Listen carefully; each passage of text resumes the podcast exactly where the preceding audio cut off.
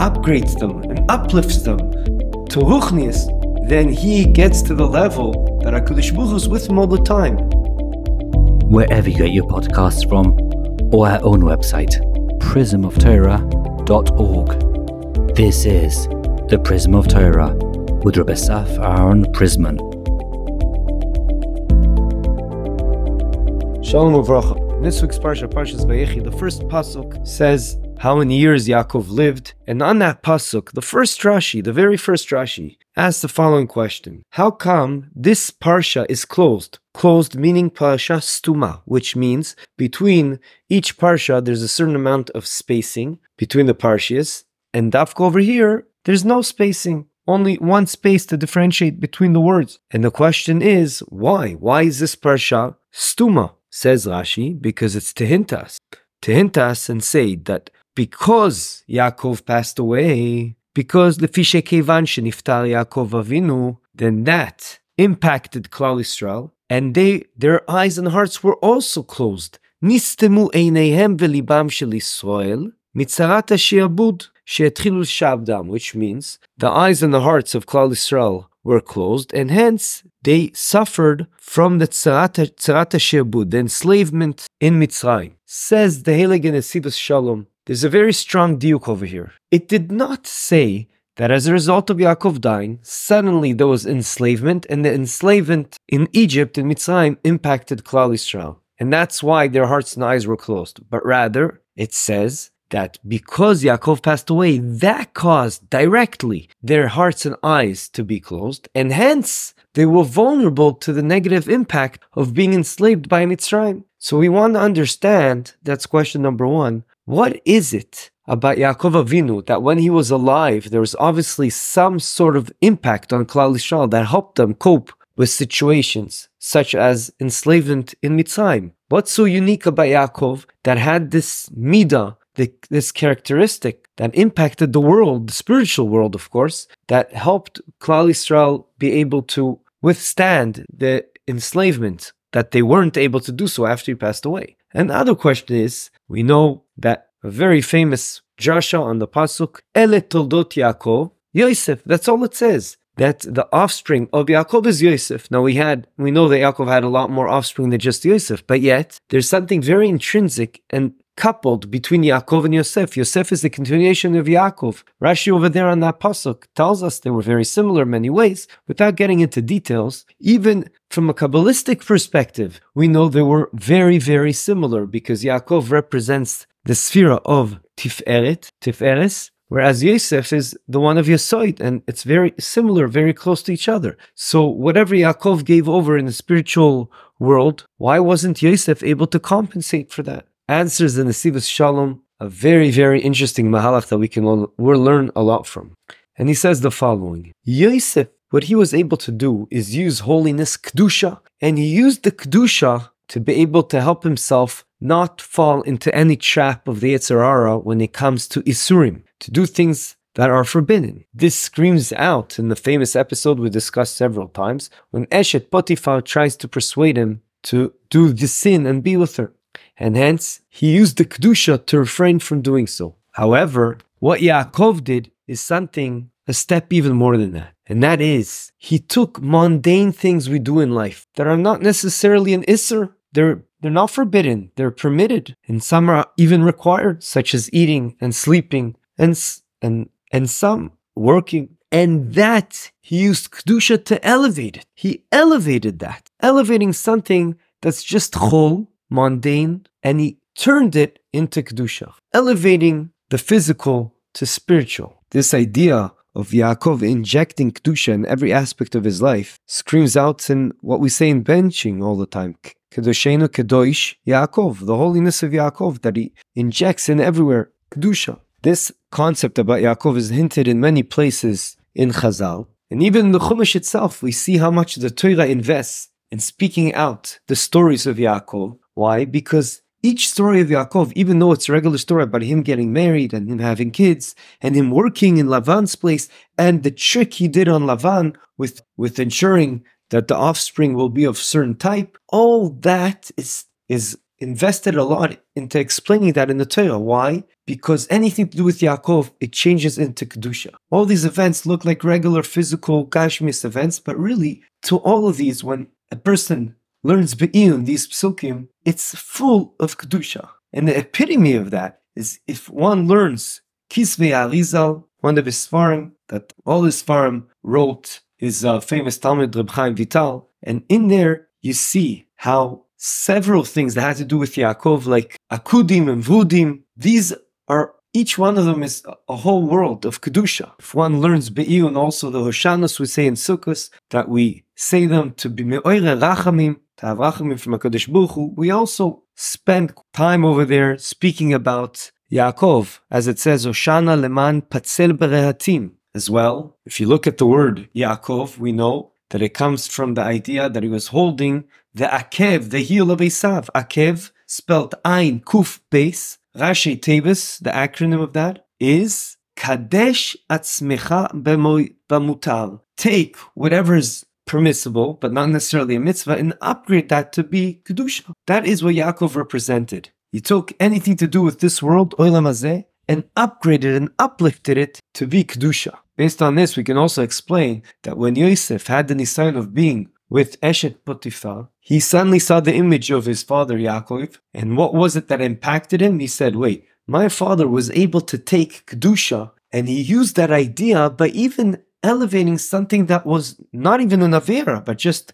not a mitzvah, and he elevated. So I'm not going to use the same source of Kedusha to at least refrain from Isser. And indeed, if we look closely to the to our religion, Yiddishkeit, one can see that indeed there is a very strong element of, of uplifting the physical. If you take, we'll give one example. If we take wine, which we know represents extreme gashmis, and even perhaps taiva, but yet you see that wine, drinking of the wine, plays a very vital role in Yiddishkeit. That's because we're elevating the wine, something that represents physicality. We're dafka taking that and upgrading it and uplifting it. We see that because we use wine for Kiddush, we use wine for Havdalah, we use wine for Bris Milah, we use wine for Purim, we use wine for Pesach. It's an unbelievable concept that is a game changer. As we know, there's even a Shulchan Aruch that talks about the importance that when you do mundane things such as sleeping and eating, it's very important that you have kavana. You have in mind, I'm doing this so I'll be able to have more strength and be more connected to HaKadosh Baruch Hu. Like we always quote the Mesilas Yesharim at the beginning, he says, don't forget, all this world is only about doing Torah, mitzvahs, and getting closer to Hashem. So if you do anything for physical enjoyment, that's okay if it's a means to the end game of getting closer to Hashem. But if it's just an end, that's a horrible thing. Another hint to this idea that Yaakov represents this is it says in the Gemara in Brachos Daf Kaf Vav Amud Beis that Yaakov Avinu he is the one that founded the Tefillah of Alis, which we know there's an opinion in the Gemara that says Tefillah Alis is not mandatory. You could do it, but you don't have to. It's rishus. But that's the whole idea. Taking something that's rishus and elevating it. That again is a similar idea to taking something that you don't have to do and you're doing it and you're elevating it with Kedusha. There's a Gemara in Shabbos, Masechet Shabbos Daf Kuf Yud Ches Amud and it speaks about that whoever is ma'anig the Shabbos, he gets nachala bli mitzarim. And how do we know that? Nachala bli mitzarim, he gets unbelievable Yerusha and good things without any boundaries. And he brings the pasuk about Yaakov. Sheneemar im tafshiv mishabat reglecha, etc. Vechalticha nachalas Yaakov avicha. Why? Because the nachal of Yaakov, whatever Yaakov gets, is also without boundaries. And the question is, the question is, what's unique about Yaakov that he gets a nachala, limitzorim, without boundaries? Elamai, according to what we're saying, it's geshmak. It's very good. Mida keneged mida. Just like Yaakov Avinu takes kedusha and makes no boundaries to Kedusha because he flips over and takes even something that's mundane and chol and turns it into Kedusha. So too, and so too, he turned everything to Ruchnius, so, so too HaKadosh Baruch Hu's Mida Mida will give him reward and nachala without any boundaries. Once a person reaches that stage that he flips over anything that he comes in contact with to Kedusha, to ensure he does the number one goal in life, which is Kivas Elokim, and to mimic Hashem's Midos, then he'll reach a level of, as it says in the pasuk, as titzaneg al Hashem. That's the same pasuk. It says titaneg al Hashem. You'll connect Hashem and you'll have oineg. You'll have a geshmak time in this world and of course the world to come. As it says in Tehillim, Kapitel Tehillim chaim. when you're connected to HaKadosh Baruch Hu, then you have Chaim, you have Chayus. You're alive. Why? Because when a person doesn't connect to Hashem, and even if he doesn't do an Avera, but his life is all about nothingness, he's just doing mundane things, sleeping, eating, wasting his time. He didn't do any surim, didn't do anything, something that's forbidden. But even that creates a mechitza between him and Hashem. And therefore you get, if you're connected to Kodesh Baruch Hu, you have chayus, you have life, you inject yourself with spirituality. person that cha- takes everything that comes in contact with him, and even mundane things, and upgrades them, and uplifts them to ruchnius, to kedusha, then he gets to the level that HaKadosh Baruch is with him all the time. As it says, Nothing stirs him. Gan ki elech begates al mavis, says David HaMelech. Lo yirara. Why? Nothing bad's going to happen to me. I'm not worried. I'm not going to feel the bad. Ki adi. When the person is on that level and he doesn't have any mechitzas, HaKadosh Baruch Hu gave us several tools to ensure that we'll be able to live a life that is continuously changing and taking and uplifting anything we do during the day and uplifting it to make it bikdusha. First of all, we know the famous pasuk Ma Hashem mevakesh mi'imach li lira oisoi. What is Hakadosh Baruch already asking from you? Just to have fear of Hashem. The Gemara Darshins Al Tikri Ma Ela Me'ah. 100. What's 100? 100 brachas a day. From here, we learn that a person should do his best to do uh, to say 100 brachas a day. And the question begs itself what's the correlation to the pasuk, to the content of the pasuk? I understand that the word ma is similar to mea, but it has to be something deeper than that.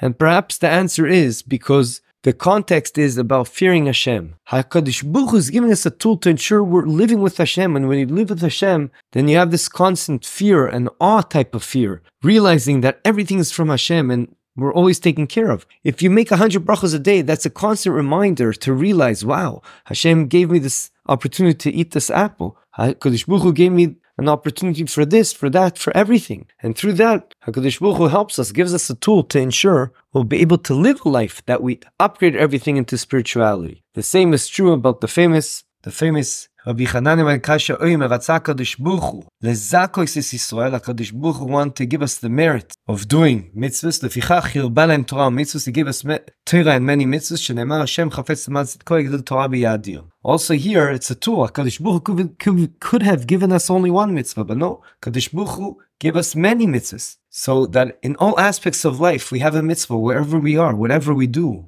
we eat, we smell, we see a rainbow. It doesn't matter. We have so many opportunities to say to to, to do mitzvahs. We have all the chagim. We have during the day. We have birkus hashachar. Everything. Why? To ensure we're surrounded by an opportunity to flip over something and make it into kedusha. Because that, as we know, is what life is all about. Now we are ready to bring home the the, answer to the original question that we asked. What is so unique about Yaakov? That we already asked. What is unique about Yaakov is that he brought this midah down to the world. And when he was alive, everyone everyone was able to tap into this midah in a way easier way. This midah of turning everything into kedusha. And hence, when everything is turned into kedusha, Kodesh Buchu, the Shechina is mamash close with us, and we feel that we're connected to Mekoy Rachai. We feel that, like David Omelech says,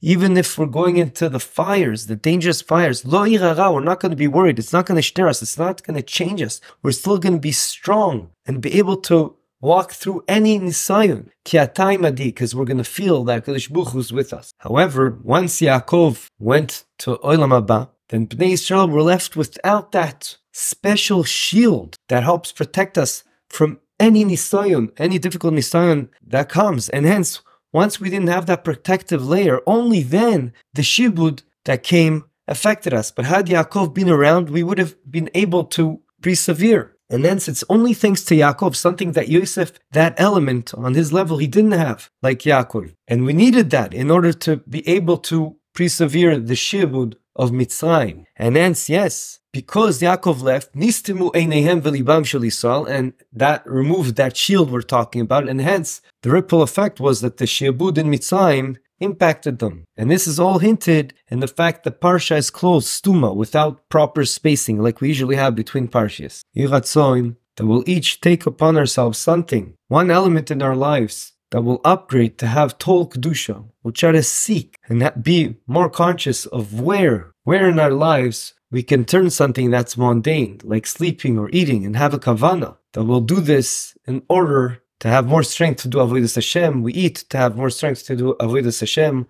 or sleep, or whatever it is. We can turn it over into having kedusha, and when we have kedusha, we're connected to Makoi Rachaim, Morta Kadosh The Shechina will be here, will protect us, especially in these days. How much do we need protection from Hakadosh Baruch Hu? Yiratzon that we'll be able to put kedusha no, no, matter what we're doing, even if we're walking from place A to place B to say Tehillim, to learn something about Peh that we'll be able to quickly do, and we won't be dependent on anything. B'schut Hakadosh Baruch Hu will bring us the nitzachoin over our enemies. This concludes another episode of the Prism of Torah. Thank you for tuning in today. We hope you enjoyed it and learned something valuable. If you did, please subscribe to the podcast and give a five star rating. You can also find this podcast wherever you get your podcasts or our own website, prismoftorah.com, where we have a full archive of all our past episodes. We would like to thank Yona Vefa for the recording equipment and Ellie Podcast Productions for handling all our post podcast productions. Join us next week for another enlightening conversation on the Prism of Torah.